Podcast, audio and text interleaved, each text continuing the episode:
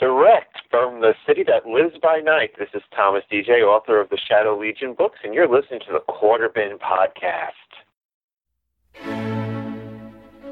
This is Professor Allen, and welcome to the Quarterbin.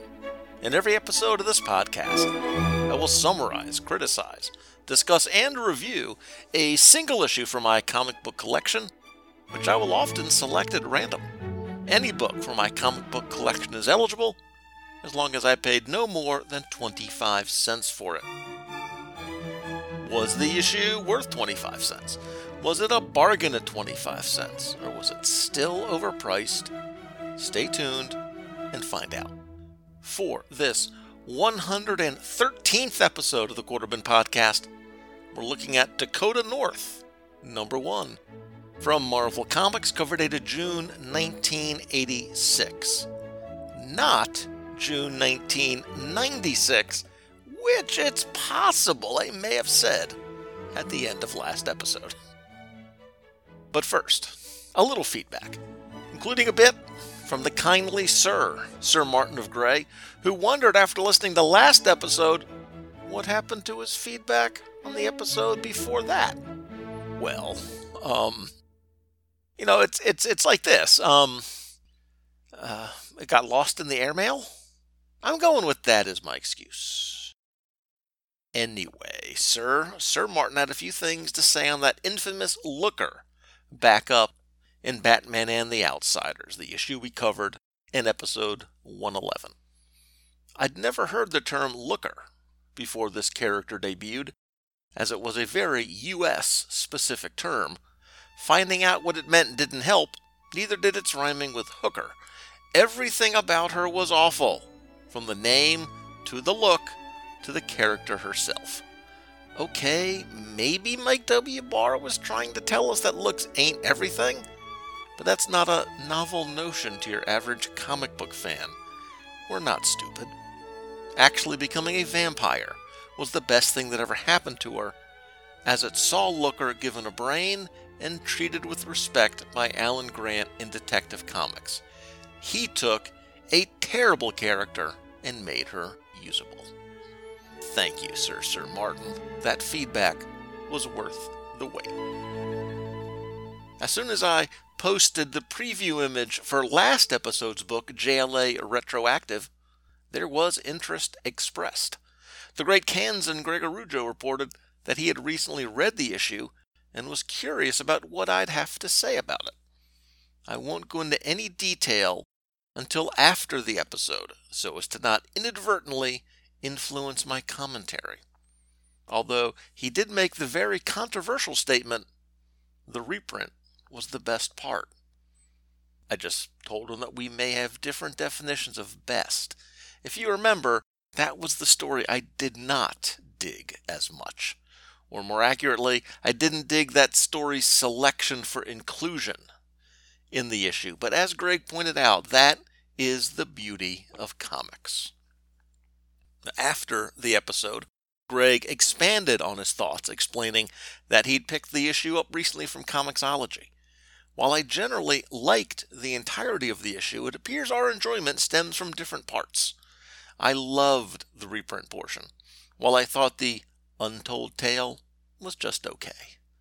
Now, Greg freely admits that nostalgia may be affecting his judgment.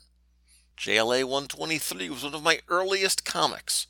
In my lengthy addiction to those things, it's probably my introduction to the JSA, probably my introduction to the concept of multiple Earths, and probably my introduction to the idea that actual people actually made these comics.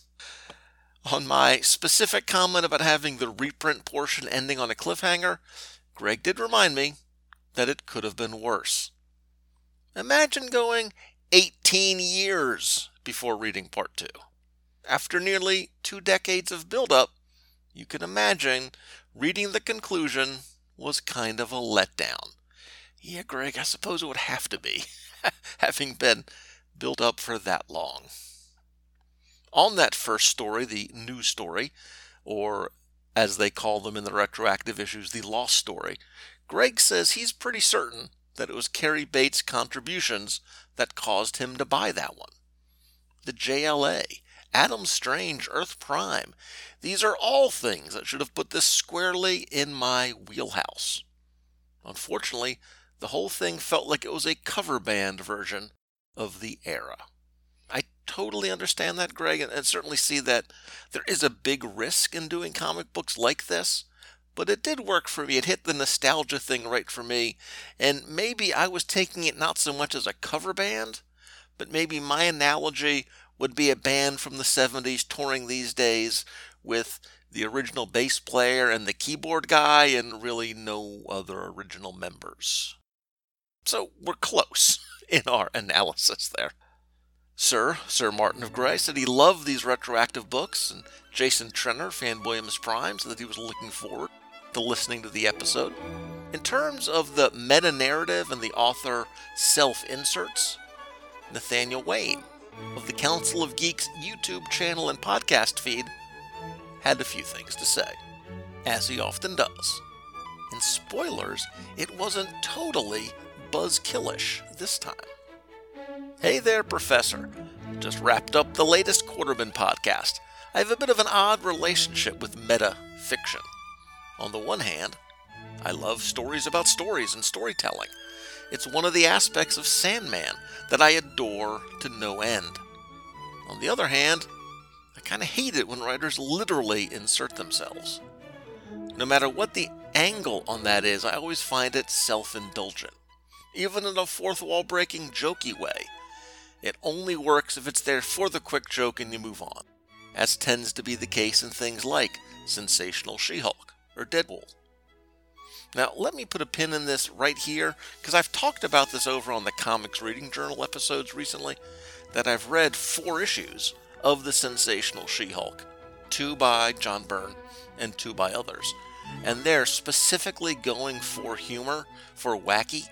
It really did work out well, so I'm with Nathaniel on the notion that literary technique, that it can be used for humor very well. He continues, if you're actually trying to make a point about storytelling or fiction as world creation, fine. Go ahead and have a writer character, but there's no need to make that character yourself. I'm looking at you, Grant Morrison. So by that measure, I'm much more okay with the use of this technique in the modern story than in the one actually from the 70s. The real authors pop up, but it follows the established rules of Earth Prime and, as I said, they're a plot point, not the primary focus or story driver. The other one, the reprint, it's just, why? It doesn't add anything of note while simultaneously standing out as a weird element. Anyways, nice work as always. Geekily yours, Nathaniel Wayne. Thank you, Nathaniel, for backing me on that one. He and I always aren't on the same page, so it's a fun surprise when we are. Clinton Robinson of the Coffee and Comics podcast and blog and mortal enemy of Stella said that this was an impressive episode. Thank you. I missed a lot of these retroactive issues and would gladly snatch any of them up from a cheap bin, quarter or otherwise. Robert Ludwig said that it was a great episode, and in the spirit of Carrie Bates' character in that reprint story, he wondered what my superpower would be. I considered something about my classes always having perfect attendance, how much that would reduce the hassles in my life, but I settled on the obvious one, the ability to turn any coin into a quarter. Well, actually, to satisfy Stella, it would be to turn any coin into a 26.75-cent piece. That would cover the state and local sales taxes. Now, we also have a little bit of pre-feedback for this episode. So I post my weekly reading lists at the blog, eyesandearsblog.blogspot.com, and the week that I posted this, Iowa's Joe Crawford from the For the Non-Discerning Reader blog included Dakota North in a comment, "Good reading week here, Professor." And on that same post, Nicholas from the Comic Reflections podcast said, Dakota North is a wonderful series. an abbreviated 5-issue run that I wish had gone 50.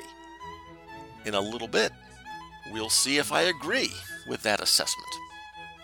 Likes and retweets and shares for these episodes came from the generous souls that I've already mentioned, as well as Ed Moore from Teal Productions, Chris from Bat Books for Beginners, Noel Thingvall, the team from Longbox Crusade, Jared West, Mr. Dystopia, Jared Albrecht, the Yard Sale Artist, Gene Hendricks from The Hammer Strikes, the lovely Sutherlands, Al Sedano, Karen from Between the Pages, and Laurel at Mountain Flower 1. Thank you for all that. Very much appreciated. And let's get to today's issue. Dakota North, number 1, had a cover price of 75 cents, meaning I got this comic at a 2/3 markdown off the original list price, although technically speaking, I got the book for 20 cents. It was at a half-price Books back when they had Quarterbins, and I picked it up during their 20% off sale the week after Christmas. So, 20 cents for this one. By the way, not only is this an issue 1, it is also Dakota North's first appearance as a character. We have covered a lot of issue 1s on this show, but I'm not sure that we've done many actual character debuts before. The cover, by Tony Sammons, shows a pretty red-headed lady on a motorcycle, firing a gun at a couple of masked thugs. The title's logo, shaped like a business card, says Dakota North Investigations, and has a lipsticked lip print on it. In the upper corner, we have an image of the same lady with, I suppose, the same gun, and this time the gun is smoking. I want to talk about the cover just for a bit, because usually covers don't really matter that much to me in terms of helping me decide to buy an issue. Most of the time, what matters to me is the title of the book, the characters. That's what's appealing to me. If I recognize the title, or if I see 5 in a row with a similar name, from the same run, that's what draws my attention.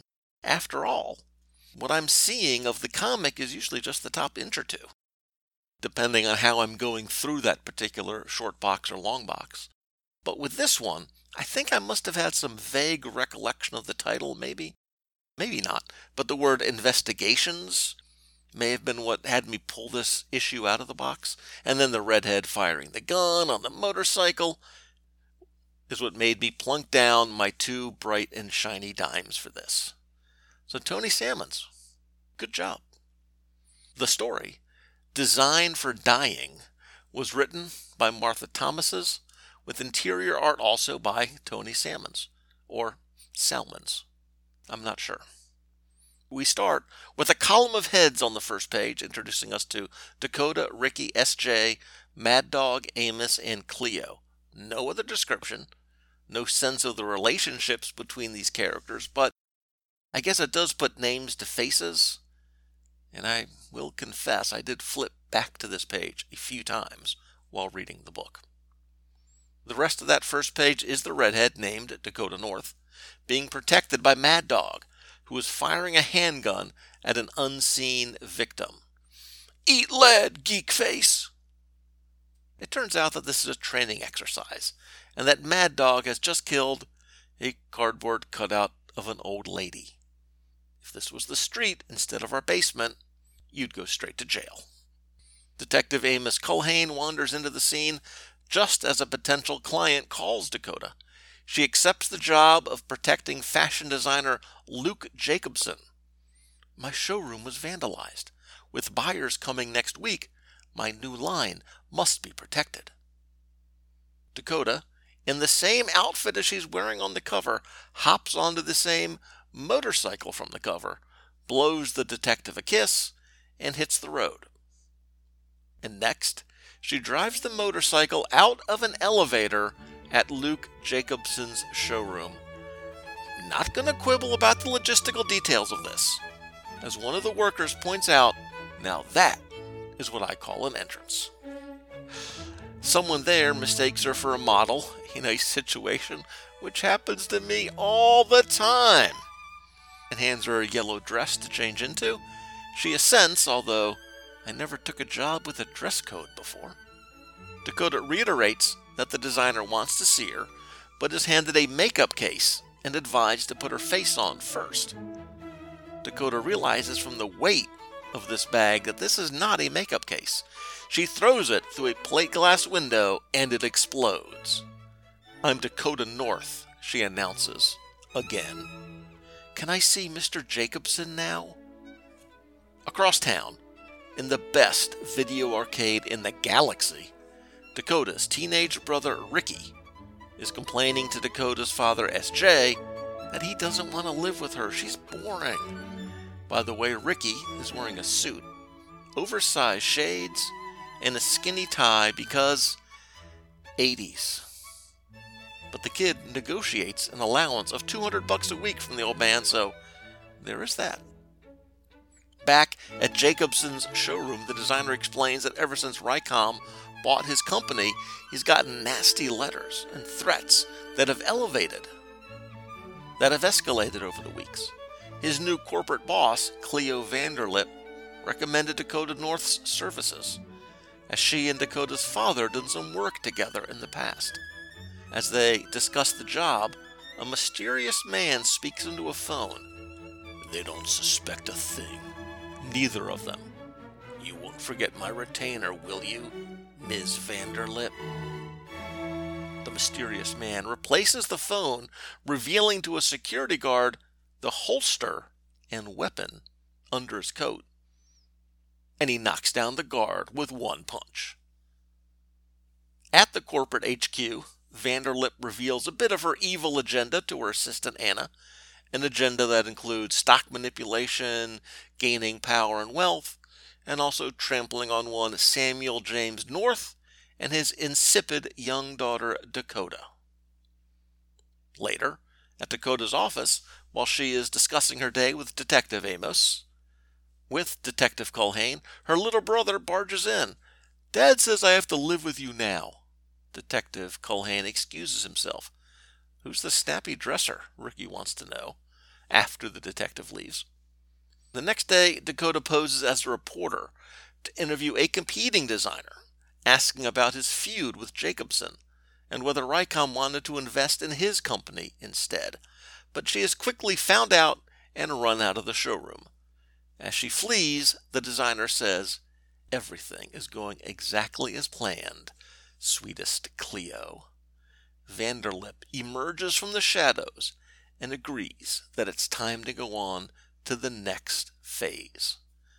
The next morning at RICOM, a meeting between Dakota Vanderlip and the designer Luke Jacobson is interrupted by the masked gunmen from the cover, and Jacobson is abducted. In the car, one of the gunmen points out that the leather chick got on a bike and she's coming after us.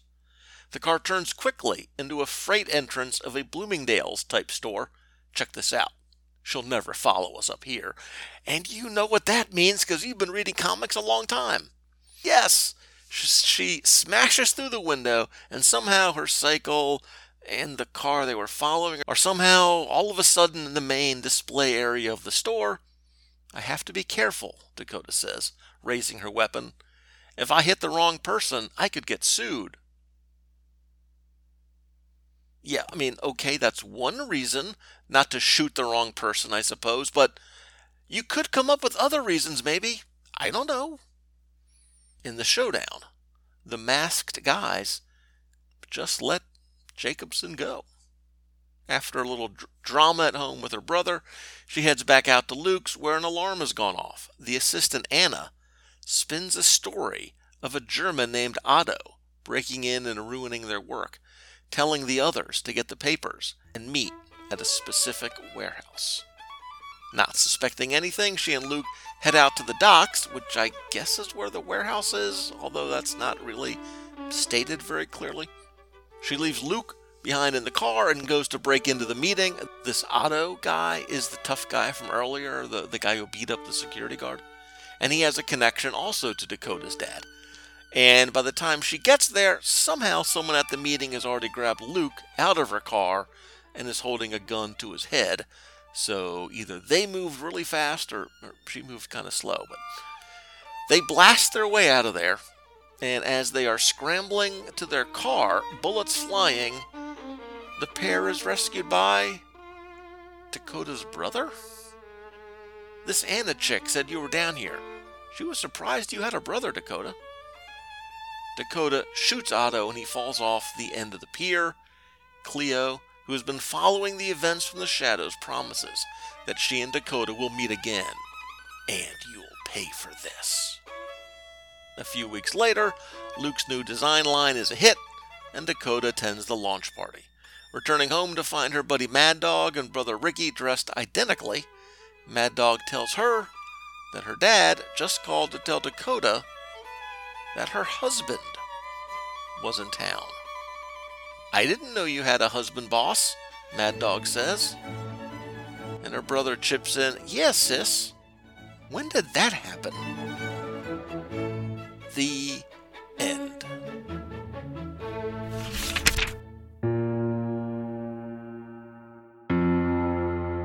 Trekker Talk, a fan podcast devoted to the adventures of 23rd century bounty hunter Mercy St. Clair from the pages of Trekker Comics by creator, writer, and artist Ron Randall. I'm Darren. And I'm Ruth.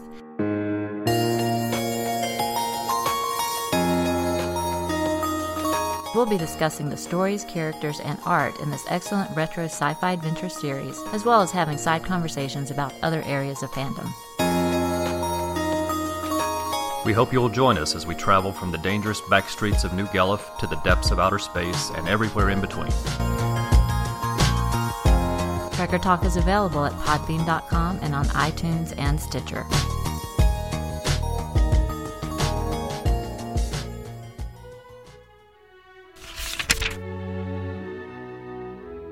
And we're back. The creative team on this book is noticeably young, or maybe more accurately, noticeably inexperienced. According to Mike's Amazing World, this is artist Tony Sammons' 12th job out of the about 50 gigs he did in his comic book career. And the writer, Martha Thomases, is even newer in her comic book writing career. This is the very first credit she has out of the 5 writing credits to her name. Dakota North ran 5 issues, and Martha Thomases wrote them all, and nothing else. I found no indication that she worked under a pen name. This series, from what I can tell, represents the whole of her comic book writing career. So the main entire creative team, writer, penciler, and inker, Sammons did both pencils and inks here, had only 11 previous credits in the field. That may well be the least experienced creative team at a Big Two book that I've ever run across.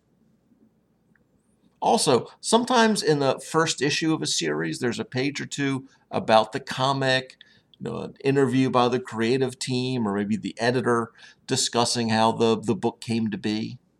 This page is what would become the letter pages, around issues 3 or 4. We've seen that plenty of time. Matter of fact, a book I read this morning is an issue number 1 from Dark Horse, and at the end of that issue, there are 2 pages about the creation of the book, the histories of the creators, all that sort of stuff. But nothing in Dakota North. And that really made getting information about this one pretty hard. So this one has none of that extra information, which is a bummer. I would like to hear what the thinking was, along with how Martha Thomases got the gig. Did she pitch it? Was she assigned it? But sadly, I couldn't find anything about that. And I really couldn't find anything with certainty about Thomases either. Now, I did find a LinkedIn profile of a woman with the same name who worked in comics during this period, but that was at DC. I'm assuming it's the same person, but I admit it is really odd that someone who spent 10 years as a publicity manager at DC would, in the middle of that tenure, write a series for Marvel. But hey, comics is a weird industry, and anything is possible. But in terms of the comic book itself, let's talk about that a bit. So let me start with the cover, which I've already said good things about. But I have another good thing to say about it, and I've referenced this already, and that's how faithfully the cover reflects the action in the issue. I mentioned that Dakota North's outfit and her motorcycle are identical to the ones inside the issue. But also, the outfits of the bad guys are precise and accurate as well. And the layout of the department store is recognizable. The only substantial change is that in the action inside the issue, she is not shooting the gun as she crashes into the building, which is what she does on the cover. Now, that makes the cover a bit more dynamic, and it's not deceptive at all. It is shockingly accurate. And that's actually kind of cool. In terms of this story, it did a lot of things right. I like being thrown right into the action, even if it was just a training session. That's a common trope in comic books all the time. On page 4 of an X-Men issue, we realize, oh, it's actually just the Danger Room. They're not actually fighting. And that's a trope for a reason. So I don't have any problems with that. And we certainly did get a bunch of real action scenes. So again, no complaining there. Definitely a lot of stuff happened in this issue, and it moved at a nice, quick pace. And the family stuff was mostly good as well, at least the stuff with the father.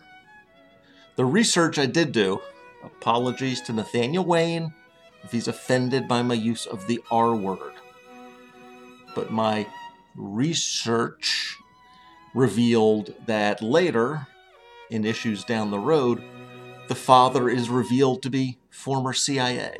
So the mysteries that are hinted at here do go somewhere. And I liked the business stuff, the corporate espionage.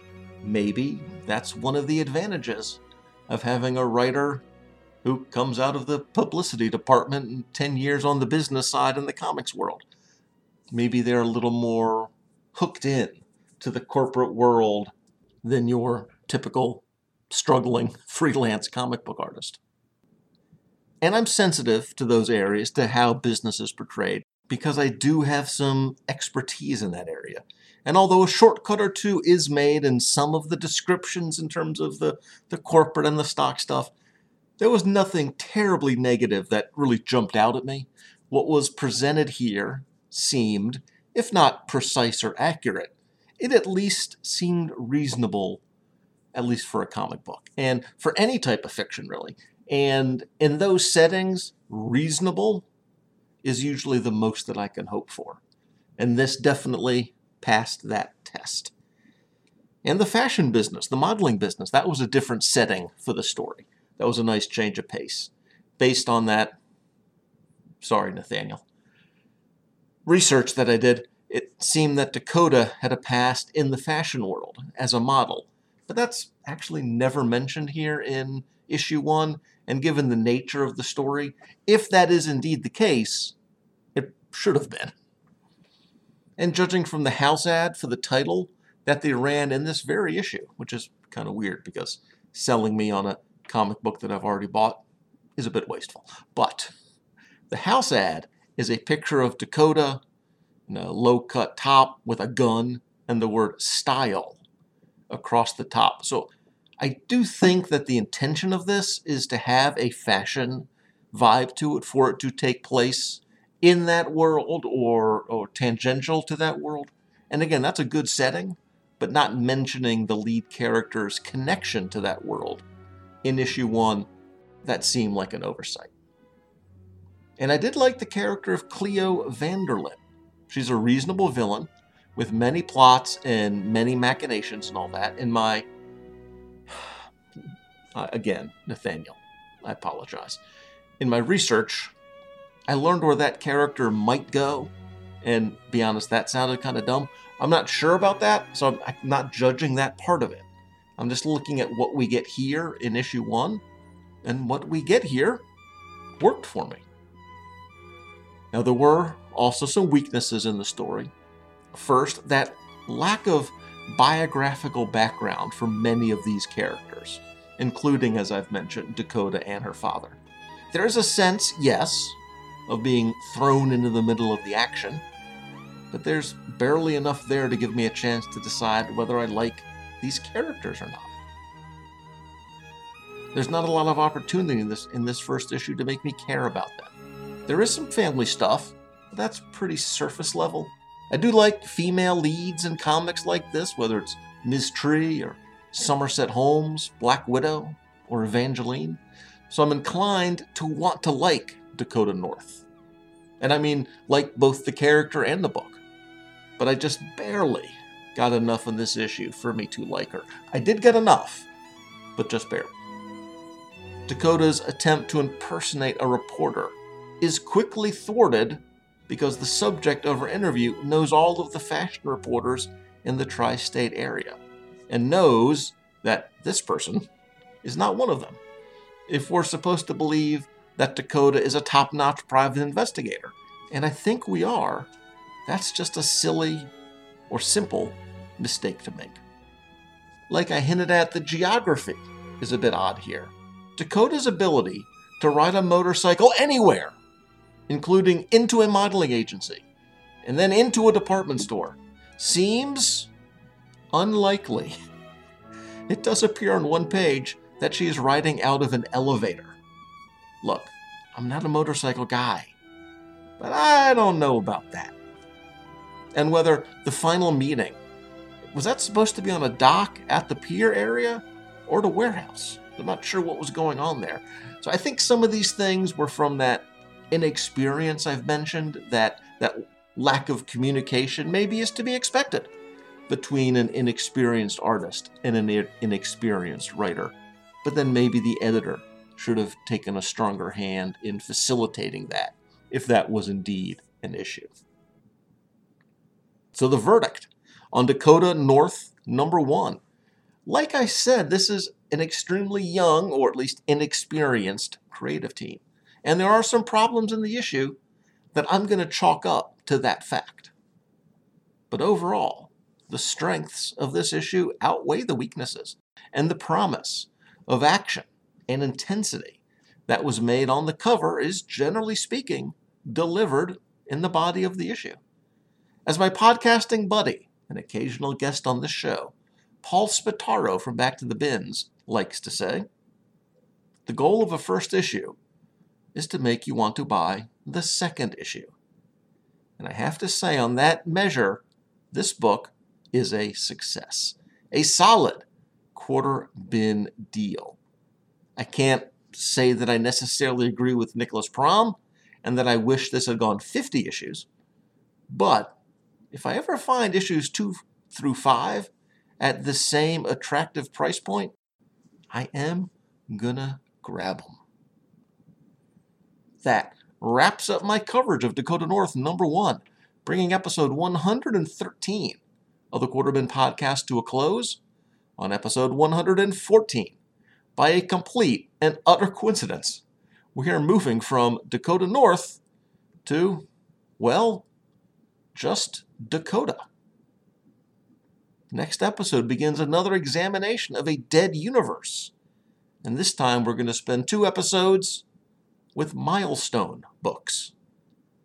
And what we're looking at next time is Blood Syndicate #1.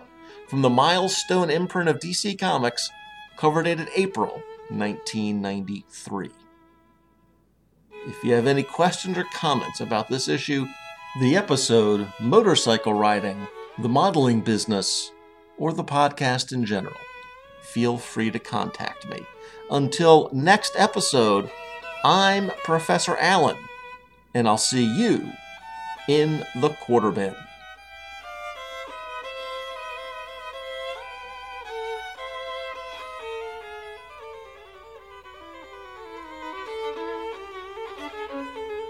The Quarterbin podcast is part of the Relatively Geeky family of podcasts. Show notes and links are available at relativelygeekypodcast.blogspot.com, where the podcasts Uncovering the Bronze Age and Shortbox Showcase also make their home. Links to Facebook and Twitter are there as well. Feedback for the show is welcome at relativelygeeky at gmail.com. And if you like what we've got going here, please leave a review and a rating in iTunes. It'll help more people discover the show. Thanks again for listening.